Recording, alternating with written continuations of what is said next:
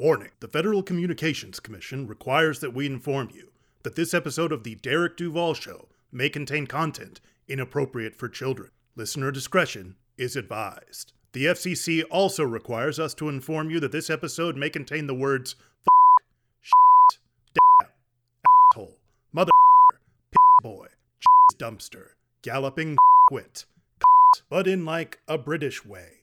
And also, strangely, cul-de-sac. Once again, this show may contain content not suitable for anyone but the coolest children. Listener discretion is advised. Powered by Transistor FM. Welcome to Friends, Foes, and Neither. Do not adjust your podcatcher settings, as what you are about to hear is real. It's the Derek Duvall Show. Prepare yourself for insightful interviews with incredible people. Join us now as we delve ever deeper into the human condition. And now, coming to you live to tape From the Derek Duvall production bunker, it's Derek Duvall. Hello, Duvall Nation. Hello. Hey, everybody. Hi. Thank you so much. Please, everyone, sit. Thank you. Hello, Duvall Nation, and welcome to the Derek Duvall Show. We are back with another fantastic journey into the lives of extraordinary people. This episode is brought to you today by the fine folks at BetterHelp. BetterHelp is the world's largest therapy service and it's 100% online.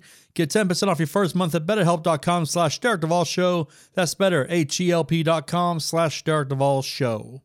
So before we jump into this episode, I want to say a massive thank you to my last guest, Jonathan Dumas. What a great guest. And if you have not heard our very in depth interview, I strongly advise you to check it out after the conclusion of this episode. So, welcome to episode 221, and we have a fantastic episode lined up for you today. We've on the show Annamaria Pinna and Dave Sussman of the rock band Vajra. Annamaria will be discussing how she got into the music and will be taking us through the beginnings of the band, and Dave joins in to discuss the band's creative process, their albums, success, and more. This is an incredibly extensive look into the band, so I truly believe you will become a fan before the end of this episode. Let's not waste another second. Duvall Nation, please welcome to the show calling in today from their home in New York City, the creative minds behind the band Vajra, Annamaria Pinna, and Dave Sussman.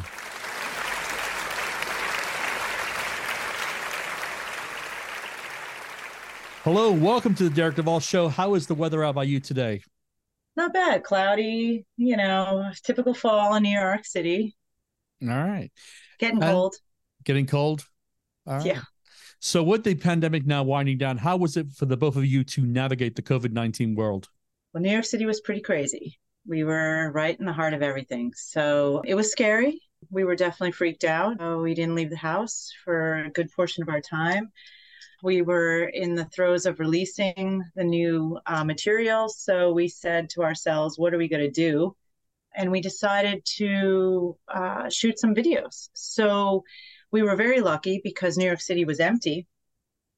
So we were able to get a lot of different shots of Brooklyn, Brooklyn Bridge, for example, that was empty, Times Square that was empty, and we managed to shoot a handful of videos. So it was pretty cool in that sense. We kept up uh, creatively, not writing music, but with the videos because we do everything ourselves. Right. So we shoot, we edit, we do we do it all, and it's a it's it's a shit ton of work, which gets Dave crazy. And at- the minute we finish, he he feels a sense of accomplishment, and he always says, "Never again." and then there we go, go with the next one. All in all, we we were alchemists that turned the shithole into you know gold by by cre- by creation. okay. So, every journey has a beginning. Annamaria, where were you born and what was it like to grow up there? I was born at Vassar Hospital in Poughkeepsie, New York. It was a very typical suburban uh, U.S. household. Uh, my parents are school teachers. We didn't have much money when we grew up, but my parents were very wise with their cash flow. Uh, so we were comfortable, but not uh, not not rich by any means. Um, I couldn't get the Nikes until they were at TJ Maxx, or well, I guess there was no TJ Maxx until they were at Marshalls at discount price, you know, and that sort of thing. We shopped sales. Um, but I had a great childhood in the sense that I had we lived on a small quiet block. I was playing in the woods. There I would go out at 9:30 in the morning and play all day. I don't know what we did. We we rode bikes. We we created leaf forts in the fall. It just I I had a lot of time to to create, which was pretty cool. I also played instruments. I started playing violin at 6 and flute at 8 and, and played through high school uh, the flute. And I also started dance when I was three. So, a creative, artistic kind of bent was already instilled in me, despite the fact that my parents had zero creative talents. But my grandparents were musicians. My great grandfather played the clarinet here in New York City for, for the Broadway shows. So and my grandmother would walk around with her accordion all the time. So it was it was in our family. And it was just great. I mean i had a good time. Yeah. And then from there i uh, went to college in new york city at fordham and worked a little bit and went to law school down at tulane uh, studied for a little bit in uh, siena italy uh, first semester summer semester so lived over there and did a couple of internships. Uh, so I lived in New York City and then lived in San Francisco and then went to live in India. Um, thereafter, I spent five years living in India. So hmm. there's my general background. what are some of your favorite memories from Fordham? From Fordham. I remember getting, and this is probably going to date me, but I remember getting a CD of a band that turned my world around, and that was Alice in Chains, Dirt. And I played that thing over and over and over and over and over again. and um, it was um, it was life changing. It was life changing for me. Hmm. I took my wife to see Alice in Chains for the very first time. She had never seen them before three weeks ago. Ah, uh, how was it? Well, I've seen them many times. I saw, in fact, I saw them in 1991, uh, and what have you. And uh, I took my dad. My dad hated the show, but I went and I loved it. But um, I took my wife to see them first time. She thought it was great. She knew a lot more songs than she thought she knew. Granted, fair play to her, but she had a great time. I loved them. I've seen them many, many times but uh, you know, Jerry sounds great and what have you. Will William sounds great and what have you. It was it was a great show, great show. Yeah, they're just uh, just Still amazing. Kicking. Still kicking. Yeah, I mean Jerry's Jerry's so cool and yeah. so talented. You know what he does. It's uh, it's it's just awesome. I will never forget though seeing Lane. Uh, I mean, 1991, the fairgrounds here in Tulsa, Oklahoma and seeing Lane. I mean, it was like there's no words to describe it. If you if you could see what I'm seeing in my brain right now, you'd be like, "Wow, that was that was an experience." I can imagine. I I mean, as this is going to sound pretty crazy, but I cried when he died. I was like, I lost it, and I was like, "What am I doing?" You know, yeah. this is ridiculous. I don't know him personally. He just had that much of an impact on me that I felt a deep connection. Yeah. So. Yeah. Yeah. What brought you to Juilliard? I was lawyering and I knew I didn't want to do that for the rest of my life. I felt like I was spending the best years of my life sitting under artificial light and breathing recycled air. And so I would work by day and then at night I would go to Juilliard. And I knew I wanted to pursue music. And so I said, Well, you've not been playing to myself. I said, so why don't uh, why don't you go for school, go go for some schooling, get back in the groove, and then you'll start creating, which is exactly what I did. I, I studied composition, and and there, thereafter is what was the birth of basically the band. The very first uh, songs came from from that experience. So Pleroma is a combination of learning, uh, of co- it's a combination of what I learned there, and of course, you know what I had already known musically, but then also the infu- it also had the infusion of living in India and the classical Hindustani uh, music, which influenced the rhythms and uh, some of the tones and choices musically. Hmm. Is Juilliard where you decided to become a musician full time? I think I decided probably beforehand, but didn't take the plunge until it might have been a year or two after that. Um, I had to pay off some student loans and I wanted to be smart about things. So I didn't want to have the burden of, of debt, um, which would put me in a fight or flight kind of position so that my creation, I feel, wouldn't get the right due. So I wanted to make sure I was in a place where I could just focus only on music.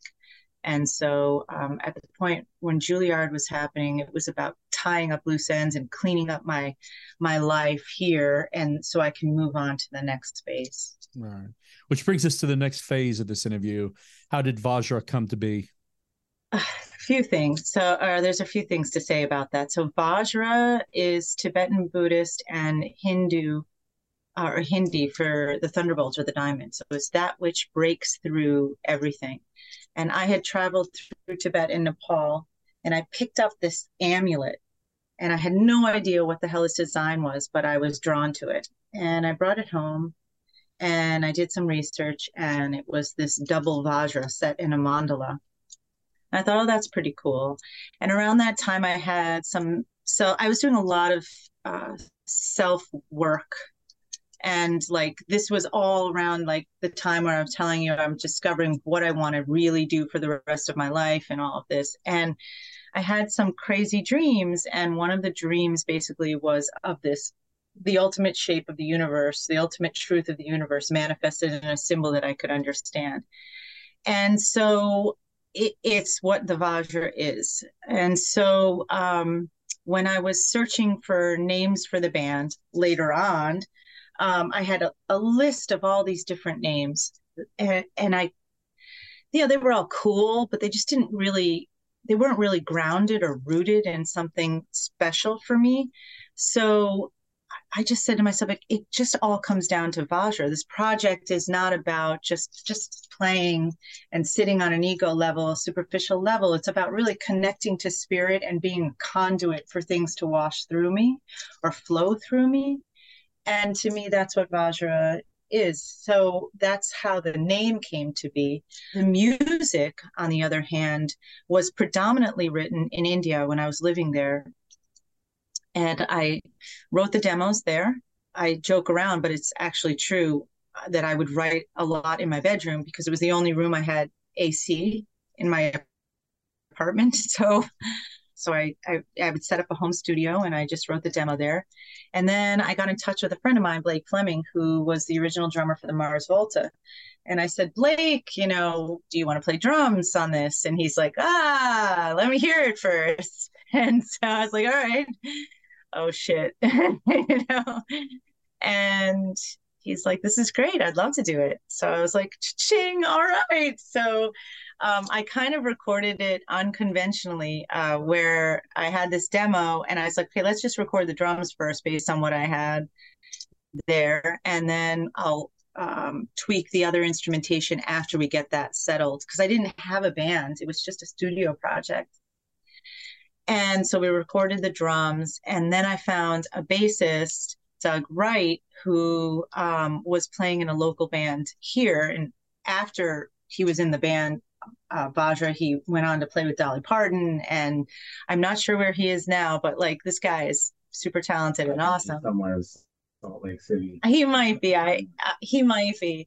So that's where he's from originally. So um, he lay down the bass and then it was okay who am i going to find to play guitar? Because the guitar is not it's not a guitar driven band. It's color it's instrument it's instrumental it's it's flow it's um it's um texture. So uh you know a lot of guitarists just want to and i was like that's not what this band's about. So and that's not what these guitar parts are about. So um i spoke to a friend of mine who I'd grown up with in Poughkeepsie. And he's like, You got to get in touch with Will Dahl, Will Dahl, Will Dahl. And I'm like, Who is Will Dahl? Well, Will Dahl is from uh, where I grew up in Poughkeepsie, and he was part of the hardcore scene. And he could just play like just all this different stuff, heavily into jazz. And he was perfect. So he used to play with Harley Flanagan. Harley Flanagan, yeah, from Harley's War. And so I asked him if he wanted to to play the guitar on it. He said sure, and he helped flesh out some of the guitar parts because, believe it or not, that was the most difficult thing for me because we, I had key- keyboard parts, and I had some guitar parts, but not really much and i was I, I wasn't hearing so much of the guitar because i had heard the keyboards in my head for so long and the guitar parts that i had had already there. So he really helped to flesh some of that stuff out and he we tracked the guitar. No one had any idea what it was going to sound like and when we were done i sent it off. Oh well vocals let me take, take a step back. I got in touch with sylvia massy who did Tool, System of Down, Johnny Cash, you know. And I said, can I asked her if she could mix it because I was producing this album myself. Um, so I asked her if she would mix it. She said yes. And I said, okay, I've recorded everything, I produced everything up until now. I have my lyrics, I have my vocal melodies, all this stuff, but I'm having difficulty tracking my vocals, deciding which vocal take is a good take because I'm too close to it. So can you help me at least produce these vocals, selecting the vocal tracks that are the best and, you know, comping stuff and all that stuff. And she said yes. So I went to Weed, California, because that's where she was. And we did that there. And then I went down to LA and mastered with Tom Baker. And then I sent it to the guys and I'm like, here it is. What do you think? And they're like, holy shit, this came out cool. And I was like, yeah, thankfully. So I was like, Do you want to play some shows? So we started playing a few shows. And Blake was six hours away in Oneonta. He'd just gotten married and was just having a kid. So he's like, Listen, I can do a few shows here and there, but I can't go touring. And I was really wanted to start touring. So Blake stepped out, and his protege, a student that he taught at Oneonta, took over for a little bit. And then um, we just started touring from there. And we've had lineup changes since then, and here we are. All right. Who are your musical inspirations? Who who who does the band look up to for for music inspiration? Huge inspiration is Tool, Perfect Circle, massive inspiration. But I mean, there's Joni Mitchell, there's Tori Amos, there's uh, classical Hindustani artists, there's Sisters of Mercy, there's, I mean, Led Zeppelin when we talk about the uh, the Indian sounding stuff, you know, Kashmir. Um, there's Black Sabbath with the with the you know tr- tritones and stuff like that. There's it's it's a lot of different influences. Uh, there's it's Michael Jackson, it's Madonna, it's um, pop artists. It's all over the place. Uh, Alice in Chains we, we talked about, huge inspiration. It's just that I have taken in my head different pieces of what I've heard through my lifetime. And that could be a leaf falling from the sky and the way that, the way I think that sounds when it falls down to the ground. It's everything. There's, there's the Gregorian chanting. That's also something that's oh, inspired me. So it's a lot of different things. And I just kind of combine it all and do it the only way I know how to do it, which you know, I don't really know what that is. It's just who I am. I'll sit there at the keyboard and just dick around, and something comes, and that's what becomes a song. That's how I do it. Or I'll sit with the guitar or the bass, and it, it just creates. And I'm not a great player. I'm just know enough to be able to write the licks, and then I start to layer things in mm. my head and then i talk to my musicians and say how can we flesh this out even more because you guys are the pros that can play really well and and this is the vibe and this is the transition that i was thinking of and uh, this is the beat, you know, this is the uh, drum rhythm here, but I want a counterpoint or a, you know, a, a different rhythm with the guitar here.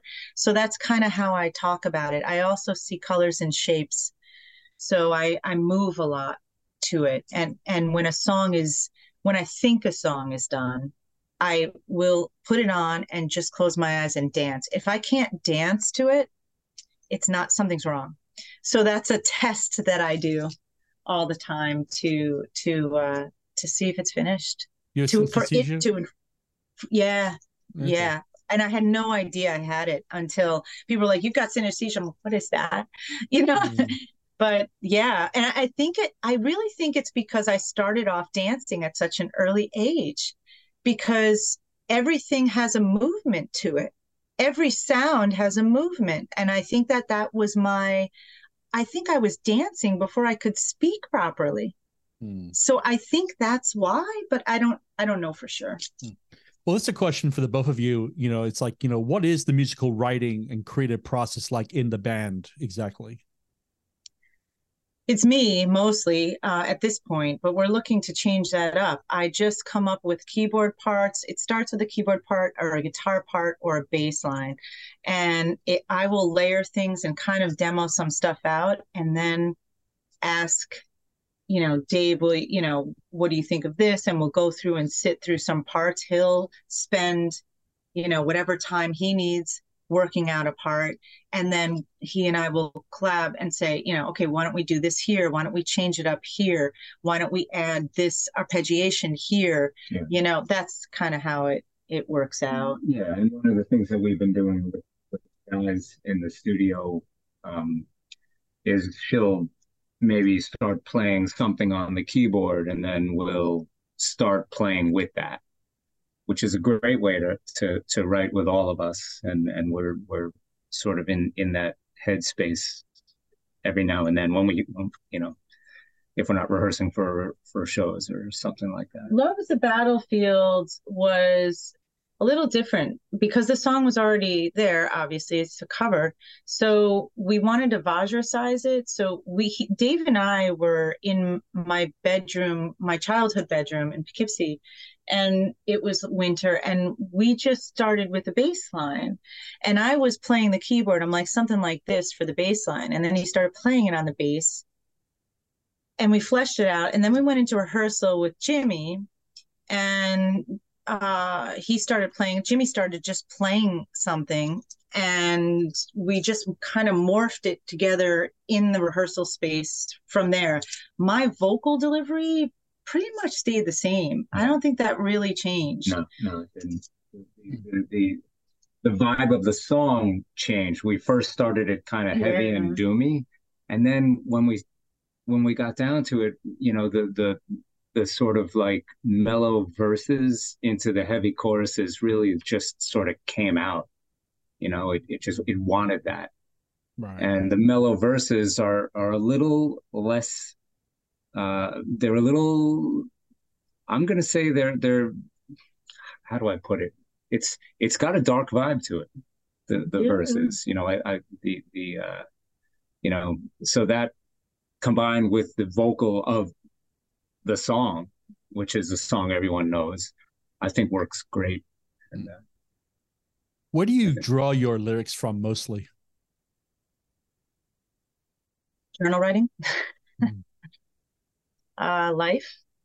Um i usually am working something out in my head and it's something that i'm going through basically in my life. And then i try to make it a little more interesting by adding a double entendre a double meaning so that it could be this or it could be that which will make it a little more global and expand it a little more. And that could be just a changing one word you know or uh, one one phrase one line. But it's it takes me a long time to kind of flesh stuff out. It's not just a, a haphazard delivery. Every word matters to me i don't approach it the way a lot of people do where they're just coming up with sounds you know like a nirvana thing and words don't matter um, no i'm completely the opposite uh, where every word matters because it's another meaning to the song.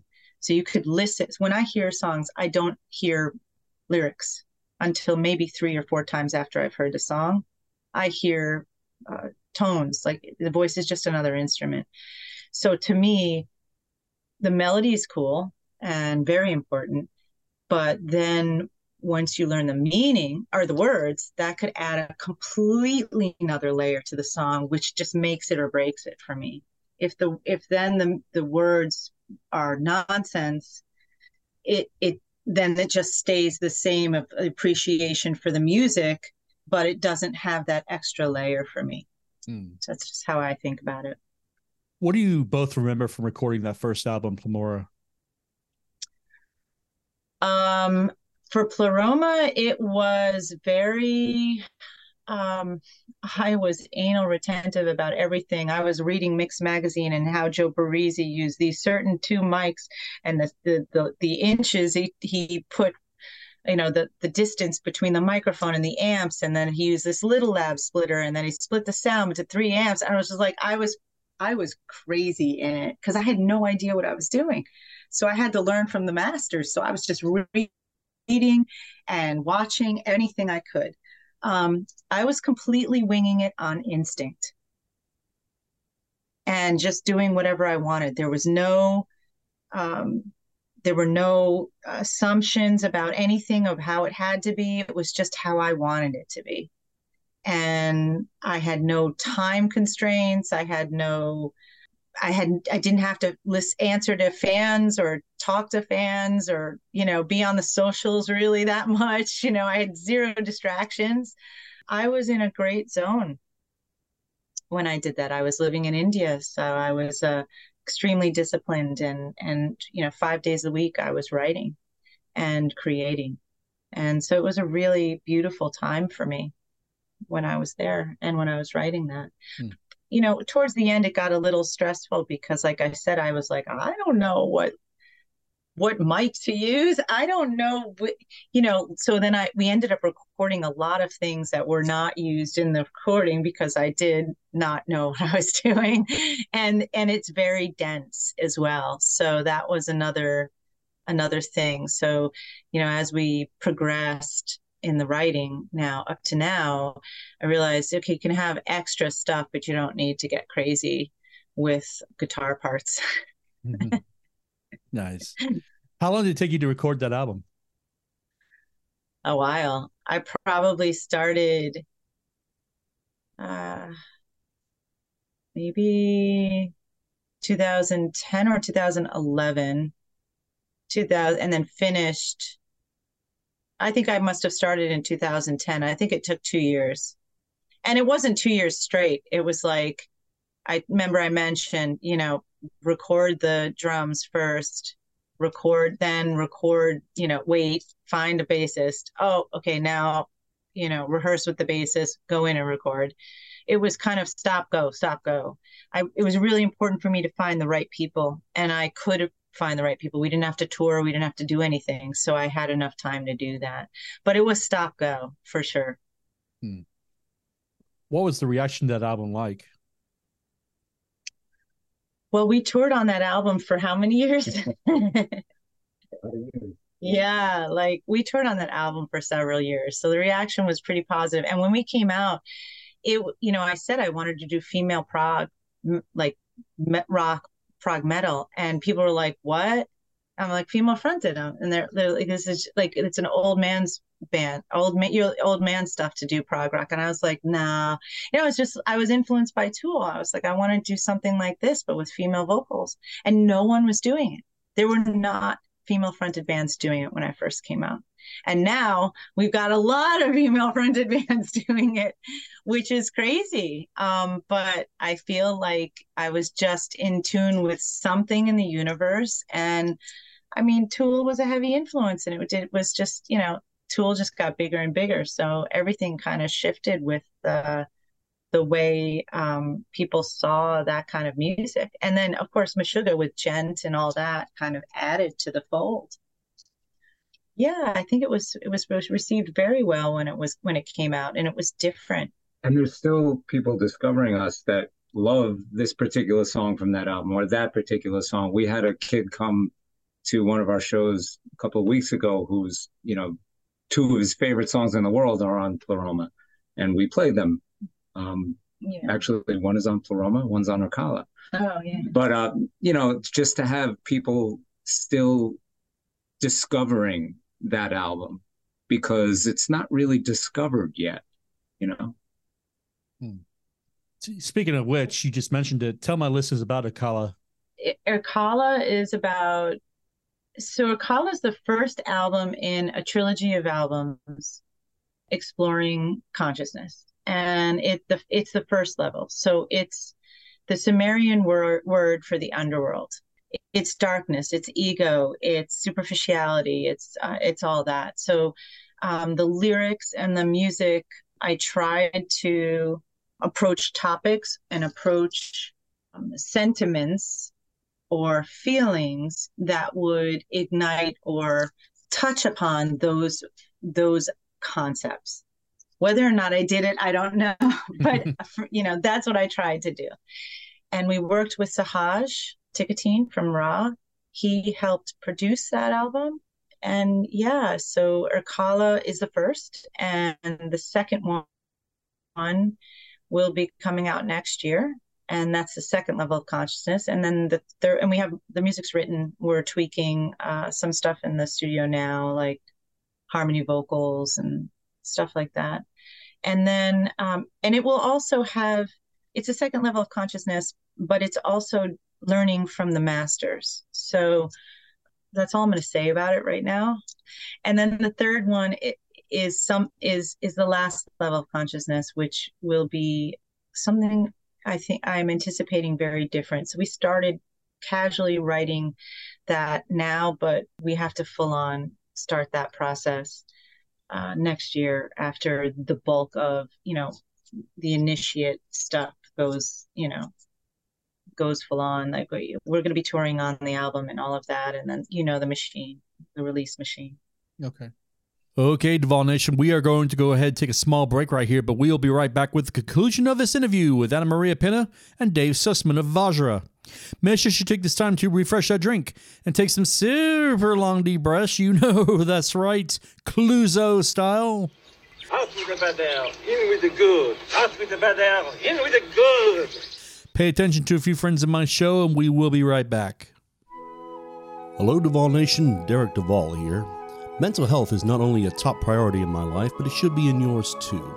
As a combat military veteran, I have seen what untreated mental health looks like, which is why I've been using a therapist for well over a decade.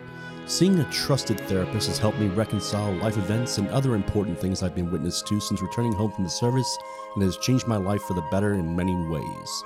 Which is why going forward, I am pleased to announce that BetterHelp will be sponsoring The Derek Duvall Show. BetterHelp is the world's first therapy service and it's 100% online. With BetterHelp, you can tap into a network of over 30,000 licensed and experienced therapists who can help you with a wide range of issues. To get started, you just answer a few questions about your needs and preferences in therapy. That way, BetterHelp can match you with the right therapist from their network. Then you can talk to your therapist however you feel comfortable, whether it's via text, chat, phone, or video call. You can message your therapist at any time and schedule live sessions when it's convenient for you. If your therapist isn't the right fit for any reason, you can switch to a new therapist at no additional charge. With BetterHelp, you get the same professionalism and quality you can expect from in office therapy, but with a therapist who is custom picked for you, more scheduling flexibility, and at a more affordable price. Get 10% off your first month at betterhelp.com slash Derek Duvall Show. That's betterhelp.com slash Derek Duvall Show. We're Sam's Army and the gang's all here. Sam's Army and the gang's all here. Sam's Army and the gang's all here. For glory, the cup, and then to drink some beer. Oi, this is Chad from The Shame. We're listening to The Derek Duvall Show. You can find our stuff at theshameshop.com or listen to it on almost all the streaming services. We'll see you down the pub. Cheers.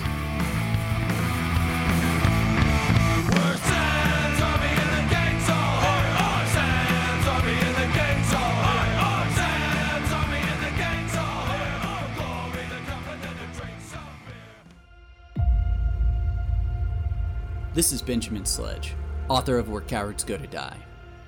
In my award winning memoir, you'll discover the raw humanity, intricate complexity, and brutal barbarity of those who served in the Iraq and Afghan wars, and the psychological toll it took on modern veterans. You can purchase Where Cowards Go to Die on Amazon, Barnes & Noble, or anywhere major books are sold. Look for me on Facebook, Instagram, and Twitter at Benjamin C. Sledge.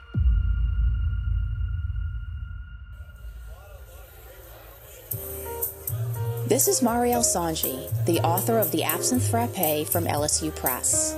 Have you ever wondered about the mysteries of absinthe? The spirit is packed with history, and in my book, I explore the myths and facts behind this elusive liquor. What is it about absinthe that appealed to artists like Vincent van Gogh? How did the absinthe frappe cocktail take the country by storm in the 19th century? Why was absinthe banned? And how were the restrictions on absinthe lifted? Dive into the world of absinthe in the Absinthe Frappe. Available wherever you prefer to buy your books.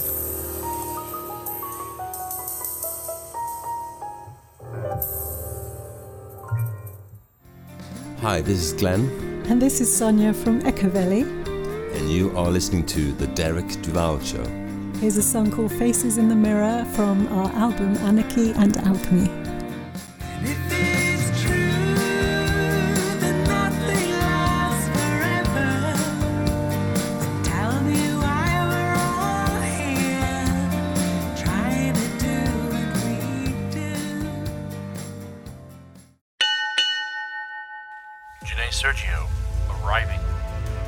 Everyone. This is Janae Sergio, life coach, combat veteran, and best selling author.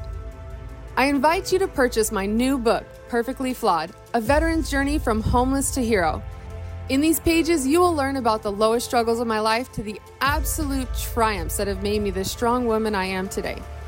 Follow along as I talk about homelessness, my naval role in Operation Enduring Freedom, navigating insurmountable odds, and how I dealt with and overcame them. You can find Perfectly Flawed on Amazon, Barnes & Noble, or wherever books are sold. Welcome back to episode 221 of the Derek Duvall Show. Let's get right back to it with the conclusion of our interview with the creative minds behind the band Vajra, Annamaria Pinna and Dave Sussman.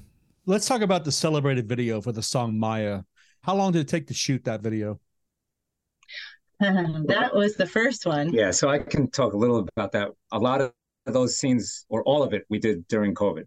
So, so you got the Brooklyn Bridge empty, you got Times Square empty. When we did Times Square that night, it was it was a little bit like dark, desolate, and you can see in the video there's a few you know zombies just sitting around, and you know it was we walked there and uh, no we actually we took the van We took the van. we were You're right. we were parking a van a And we 15 parked it. passenger van in new york city In Midtown Manhattan, which is unheard of. unheard of and uh and there was no parking rules in effect so we can just park anywhere Yeah, it was great. But but I have to take a step back and and and start off with we bought a camera. So we were like, okay, we don't have, you know, ten thousand dollars for a video. We just we're funding everything ourselves. and there's no crew during And, covid. and we have no crew. And yeah like and we're not like we just it's low budget. Like you know we've got to do this. So we decided we're going to get a camera and we're going to do it ourselves. And and we had done 3.14 ourselves using an iphone. So um we were like we, we can do this. We know we can we can do this video. we got this. So we bought this camera. We're learning how to use this camera we're learning how to use the gimbal which was always crazy um, and Dave changed ecosystems from Adobe into Black Magic because that's what came with the camera for free. And we he we so we learned it all on the fly. So Maya is a big learning process on the fly. Yeah. I had came up I came up with the concept for the video and the treatment and I wrote the treatment and Dave came in and also helped with the art direction on some of that. Jimmy did uh, some of the shots, uh, a lot of the dating scene shots, Brooklyn Bridge shot, um, and then some shots. Sometimes Dave would do the shots, so it was like just three a three person crew, the three of us, three and of us. so we starred and shot and edited it ourselves. So you can imagine how crazy we were when we did it, and we used spots areas that are like our apartment we used the we you know the brooklyn bridge we used areas specifically selected that had some sort of fucked up history involved in them. So, for example, the dating scene, one of the dating scenes was done in the Bloody Angle, which is a couple of blocks from us. It's in Chinatown. It's a curved street, Doyers Street. And in the 1800s, it was one of the most dangerous streets in America. The Chinese gangs would war um, against each other, and then they, the police, they would see the police coming up, and then the police would have to turn the corner, and that's when they all descended into the tunnels. So they would use hatchets and all kinds of crazy time. Another shot we did was a beach scene, and the beach scene is at a place called Dead Horse Bay. Right. So Dead Horse Bay had a horse rendering facility there. So de- uh, small horse bones would wash up on the shore still to this day. Yeah. And when they built the Belt Parkway in the early 1900s, um, I can't remember, was it 19- 1953. Oh, was I it think 53? Okay. So they they demolished all these homes and took all of that salvage and dumped it at Dead Horse Bay. Never capped it. It was a so landfill. it was a landfill. And so now all of that, all these household items are washing up on the shore From 1953. from 1950. And to top it off, it became a Superfund site in maybe the 1990s because they decided they wanted to dump nuclear waste there. So fucked up area. So there was that, and then we also shot in Little Italy.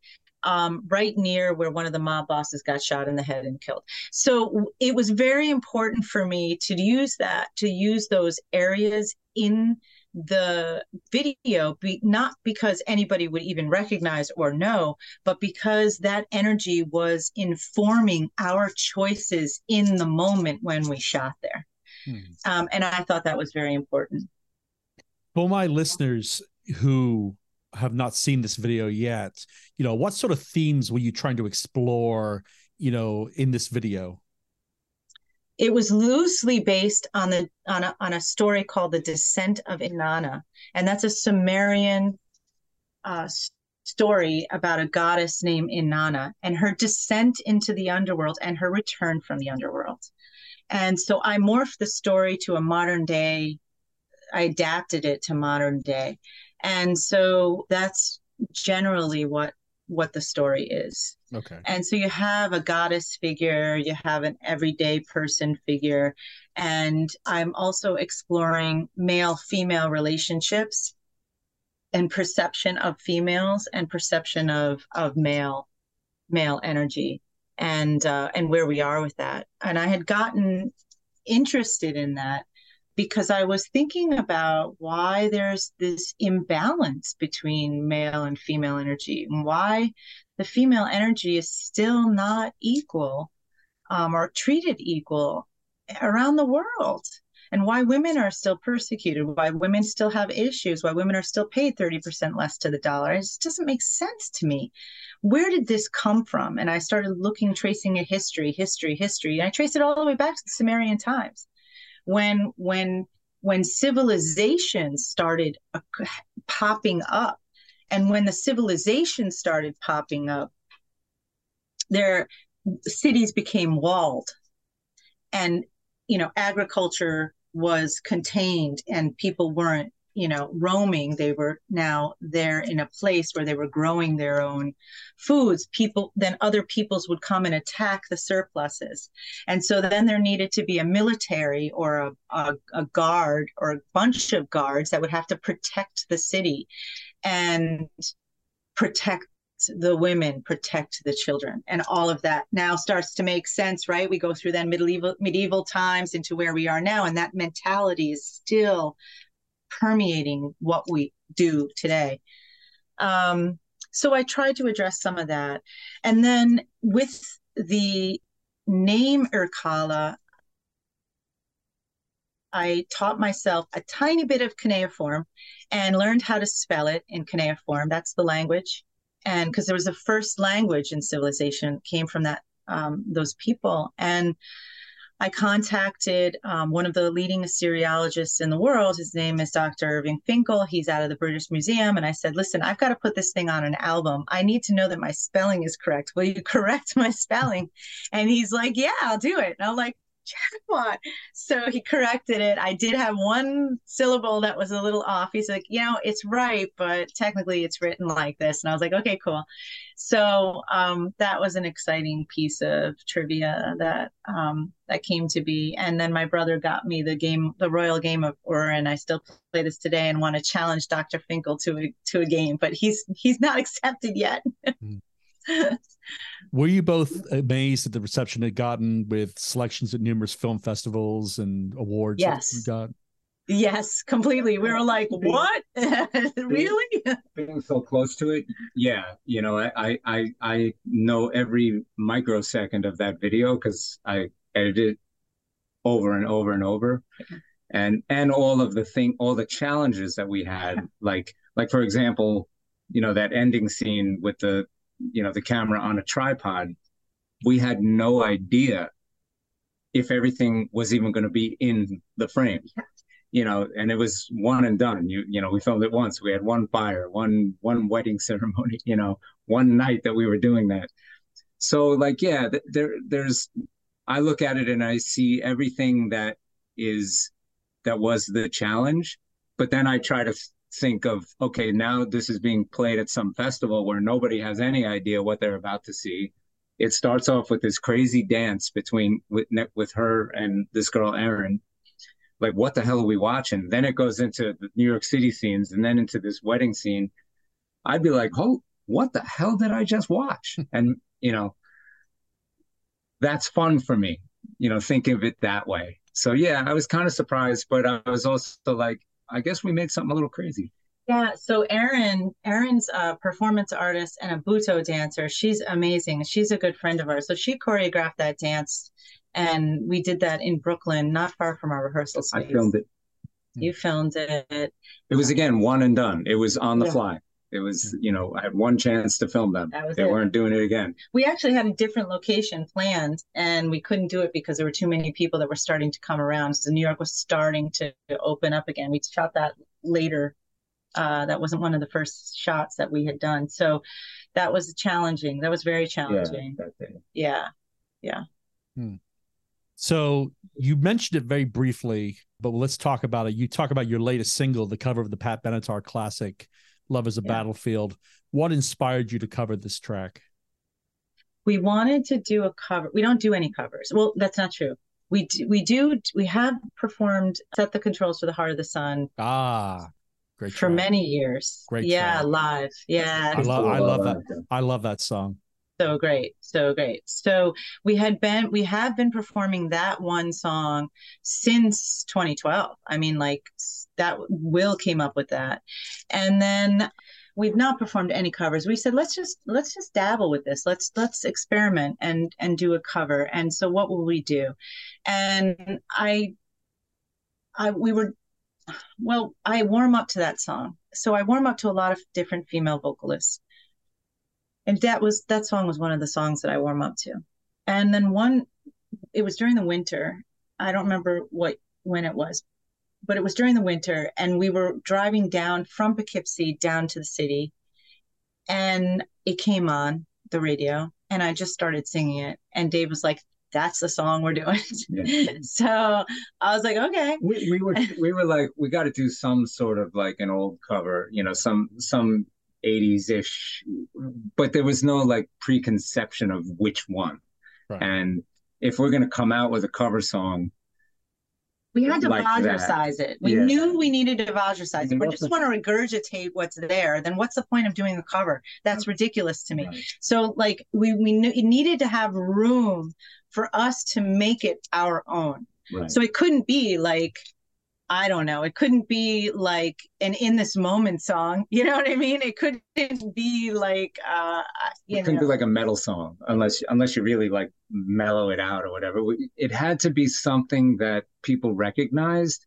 but that we could change enough but still have it recognizable because so like like she said i i don't want to do a cover where we're just doing exactly what the what the original band did that to me is just karaoke rather listen to the band sing it then, you know, and do it.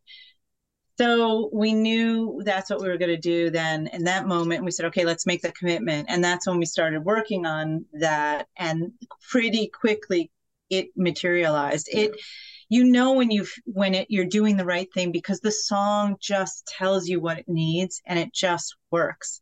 And when we brought it into the studio to Sahaj, she was like, oh yeah. And you know, he made some tweaks and he's like, what about this for the guitar and then you know contributed some of that stuff and it was like whoa so it just did it on its own and it worked out pretty well What pretty was quickly the What was the rest of the band's reaction when you told them you wanted to do this song? i think he, jimmy was cool with it. Jimmy it was great with it. He was like, "Yeah, that's great." Um, you know, she and I were were the ones that came up with it, and you know, john wasn't in the band at wasn't that in band. moment so he it was us it was just the three of us kind of making the choices yeah. So it was it, it it was definitely very positive for all of us. Uh, you know, from the get go. it was very easy Well, that that being said, then you know how much fun was the video for the song to shoot? That was really cool. So that was e- way easier because we had a friend come in and help us shoot it. So it's a dear friend of Jimmy's who helped take the shots for us. And we, you know, we had some pop brownies there, you know, like mm-hmm. we just did our thing. And we were in, that's our rehearsal space. So we're all very comfortable. Lighting wise, the lighting was there pretty much. Lydia brought some lights and it was just easy, fun. We were done in, was it four hours? It's four hours, and then I had a pile of footage, That was the more difficult part. and then I had to put it together. So when we were in Italy, we had shot a segment that was going to go into this. So it was going to have a story in addition to the band performance. We edited the band performance first. And it took some time to edit the band performance because it's like figuring out what we're saying in the editing, right? And so we had a concept. Dave worked on it himself. Then I looked over and I was like, some things I was like, ah, some of this needs to be tweaked. I don't know. Rhythmically, I'm not feeling some of the edits here. And so we retweaked some of that stuff. And when we did that, we didn't want to add anything else in there. So we decided to take that footage that, that we shot in Italy. We're holding that. That's going to be used for something else. Um, and we just ran with the band shots. It felt good. I had chills when I when we looked back at it. So that to me was a sign we got this. It, it also shows who we are. Like, you know, It's we're real. we're in It's our street clothes. We we we're, we're not.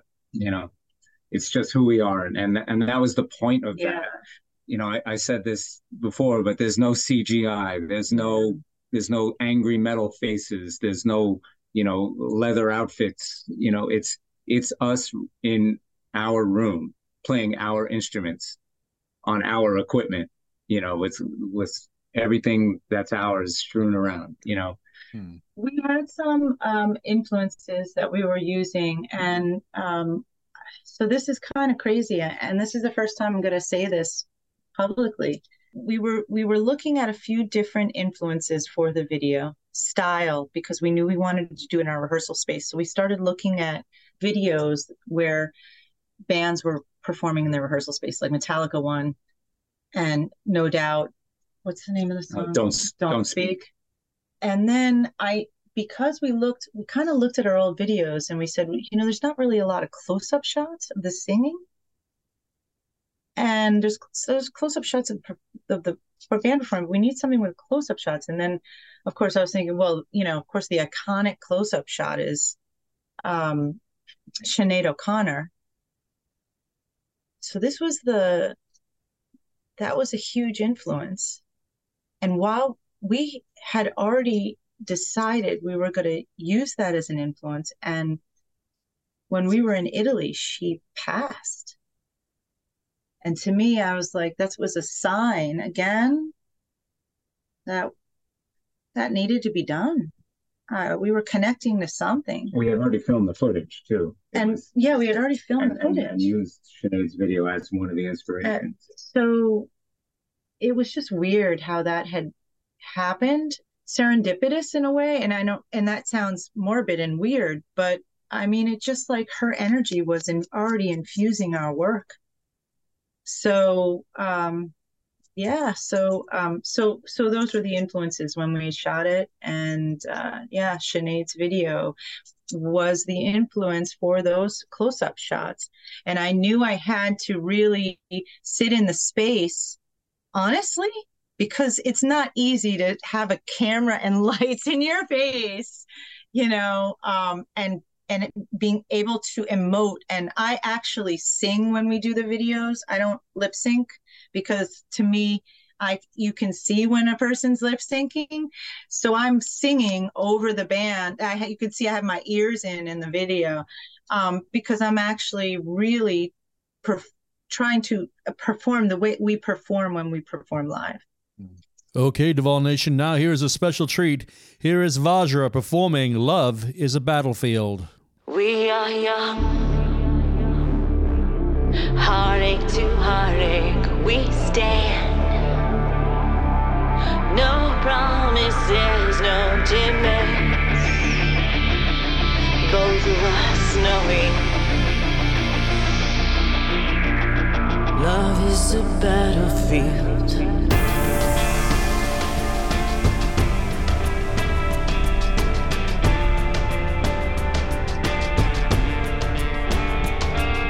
Making me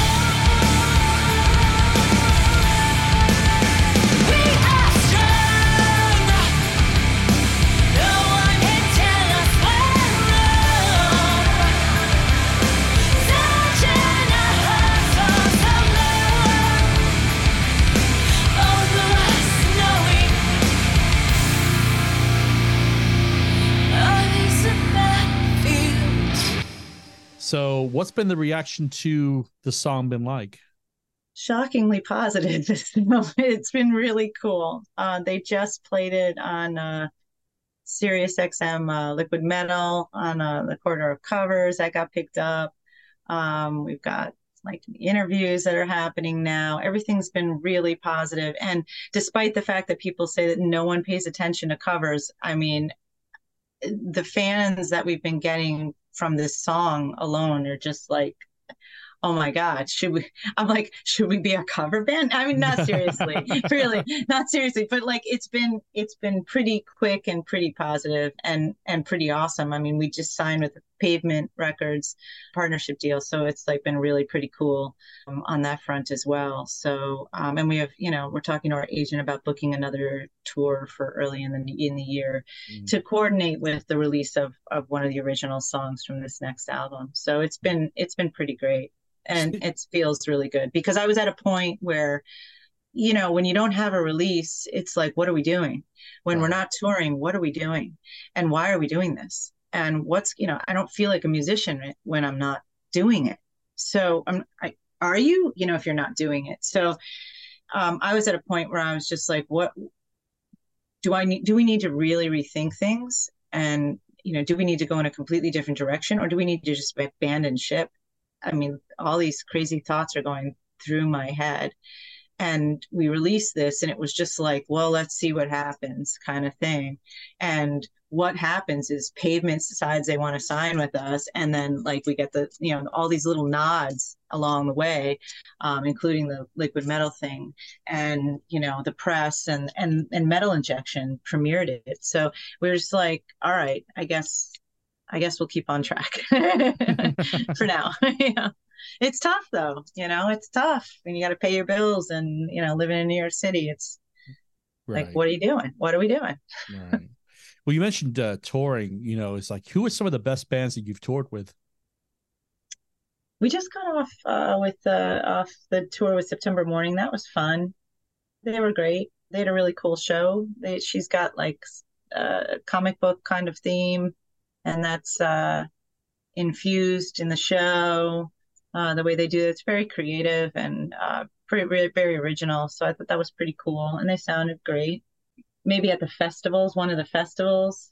Yeah, I mean, you know, pl- uh, that's not really a tour, but when No. we've played festivals, we've shared the bill with. We once shared the bill with Linkin Park. That was That was very inspiring. That was fun. Backstage, seeing him do push-ups and jumping jacks behind the stage, that was pretty cool. And then when we played, uh, what's uh, down at Dallas in the the Bomb Factory, oh Buckcherry. Buck Cherry was really funny. That was funny. Completely out of our wheelhouse. Completely different man than we are, you know, like maybe opposite end of the spectrum, but but it was definitely a fun show. So uh, you know, we've run the gamut. Um, but yeah, One question I, I always like to ask musicians when they come on my show is, you know, what is your fan base like demographic wise? a lot of dudes, a lot of dudes. There's there's some some some uh, female fans now that are you know Yeah, it's changing, but becoming super fans. vocal and super fans and stuff. Super fans are are interesting. Um, It's all over, though. I have to say, it is all over. I mean, it's in the U.S. and it's in Europe, but um, it's in the U.S. and Europe. But Eastern, is it Eastern Bloc? I mean, England, Eastern Bloc, Germany, maybe, and Sweden. Sweden. Well, we toured in Sweden, so I think that's partially why Sweden is there, and we also toured in Germany. apparently, we have a good presence in Finland, uh, according to uh, the the I have um, no idea why. according to the uh, the analytics. Rando, rando. Um, and I think there's a South American country that I don't know if it's Argentina. Venezuela. Is it yeah, Argentina or Venezuela, something like that. That's um, there as well. They love metal down there. So I guess that's why. Yeah. Yeah. So I mean, it's it's Yeah. cool. Yeah. Midwest is mm, it's predominant. Well, no, no, that's not true. California, New York, and then Midwest mainly. Um, I'd say, but Midwest is for rock. I mean, that's just like completely different. When you play shows, it's just a totally different animal playing Midwest than it is playing New York or California. You know, where everybody's in the you know watching like this, you know, judging and you're like, Waiting- waiting- waiting, waiting to say you suck. waiting for it, you know. It's, oh my God. Um, so uh, you know, Midwest is totally different ball game. It's just great. It's really great. I do have one question. You know, um, you have mentioned them now several times. Have you reached out to Tool to see if you guys can be on the bill? Oh my God. No, we have not. But I will tell you this. We just went to the Tool show. Danny Carey came up behind us, gave me two picks, gave me a pick, looked, somebody said something, turned around, gave me another pick, looked at me. Like, I seen you before. Gave me that look. And and it's weird because I have met them a couple of times. I also met them in Madrid. I was at the uh, Prado Museum looking at the Bosch exhibit. This is maybe 2019. I was with my family, I was with my parents, and I knew I wanted to see Bosch because, like, whoa, you can see Bosch for real right there. And I was studying these paintings and I looked over and I was like, that's Danny Carey and Adam Jones. Going on? So I was like, oh my God, I'm one of your biggest fans, you know, like, and I started chatting, but I, I didn't have the balls to ask about opening for them. it's just like, I didn't. So I feel like I keep like circling through, like seeing them. And I had met Maynard also many years ago, 2001, 2002. We kind of stayed a, a little bit in contact and then just no contact now. So it's just like I've talked to these guys before, but I, I didn't have the balls to say anything. So no, not yet. Yet. I mean, it would be pretty amazing. Well, It you work with be- well, you work with pavement now. Maybe something can happen. You never know. It would be really amazing. I mean, it would be a dream. It would be such a dream. I can't remember. It was Blonde Redhead opened for uh, Tool when I saw them, and they were a pretty good band. I remember seeing them What year was that? What tour was that? two years ago. Okay. Okay. Yeah. So I don't know what tour tour. I think it was on the new album, on the last album they just put out. Okay. So I think when they came around in New York, it was the goth band from the 80s. right. Yeah. Killing Joke. Killing Joke. Hmm. Killing Joke. I saw that Killing Joke open for them for that tour. It, and they were amazing. It was a shame that not many people were in the audience because they were really great. Yeah, same same here too. It was like this band, uh, Blonde Redhead. It was everyone was like, "Who is this? Why are they playing this this show?" Because it was a totally different vibe than a Tool concert. But I was like, "This band kicks ass, man! This what a great sound they've got, you know." And uh, I I I went home and like bought three of their albums. So great. Yeah, I was like, "This this is." I became an instant fan. So, Yeah. yeah. I ask all my musician guests this next question, and if you want to answer it, great. If not, we can skip it. But what are your opinions on streaming services? you know, it's made our lives a lot more difficult as musician from a musician standpoint. Um, from a consumer standpoint, I mean, how great is it? It's amazing to have all these different artists at your pocket at, you know, whenever you want at your beck and call. But I'll say as a musician, it's really hurt us. And the fact that we're getting paid 0.003 cents per play really is not a, a fair, equitable system. Um, you know, something should be done, something needs to be done. Um, I just don't, I don't know what the solution is. I mean, the cat's out of the bag, so it is what the system is, but I don't think it's been helping us in any way. Um, at all and and you know the word on the street is just keep producing release a song every three months and it'll be cool and that's just not our that's not our approach i, I don't think i think that there are people that can churn stuff out and i think it'll be okay but i think that there are certain artists that really embed a lot of energy into their work and deliberation into their work um, where it's just a deeper flower or deeper plant um, and it reaches people on a different level and that stuff t- just takes time Hmm. so churning stuff out on a regular basis is is is only good for flash in the pants basically which is the flash in the pants is cool flash in the pants is great but if you want something deeper it takes a lot more time so it's not realistic and it's not sustainable for artists unless they have a family that can, you know, fund everything for them. And for most of us, we don't have that. Right. De Coubertin said the most important thing in life is not the triumph, but the struggle. You get a chance to talk to your younger selves. What do you say to them? Follow your heart and do what you really want to do. and trust that you have some information within yourself that is guiding your decisions. Listen to what everybody says, but place different value or different values or different weights on what everybody says because everyone has their own agenda and their agenda might be positive for you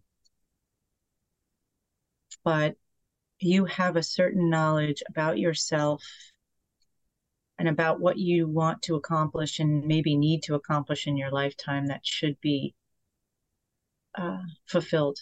Uh, that's a tough one. I would say, self. I would say to my younger self, just believe in yourself, and you know, and any any of the people that are that are that you know attacking you are really attacking themselves. You know, things like that. You know, it's. Uh, I think of like high school and and all the the bullying and all that kind of crap that that us young you know skinny pimply kids went through and it's just like you know what it's it's totally going to be okay you know Okay. maybe something like that Good answers. So what's next for Vajra? We are finishing the music on the next album, and we are currently in the process of uh, doing the videos, which is driving him crazy. driving you crazy we are planning a tour for early next year as well in coordination with uh, another release. So it's going to be another extremely busy year for us, hopefully, but all good and exciting. Uh, so back in the saddle. yeah i really want to get out there and play that's so much fun for me and for all of us so that's that's definitely in the cards more for next year than we did this year Right. Yeah. As we enter the final phase of the interview, I always like to ask one fun question. What do you both like to do for fun? How you like to relax? well we like to take pot brownies and go to the cemetery That's true. Actually, that is true. Uh, we do love, uh, we have trees that are our friends, and we go and sit under these trees and just kind of chill out. And we meditate and we nibble. I like to cook. I like to also do yoga, practice yoga. Um, I make these potions. I also do meditation. I'm a, a certified meditation uh, teacher from Dharma Moon and Tibet House. It's uh, mindfulness meditation.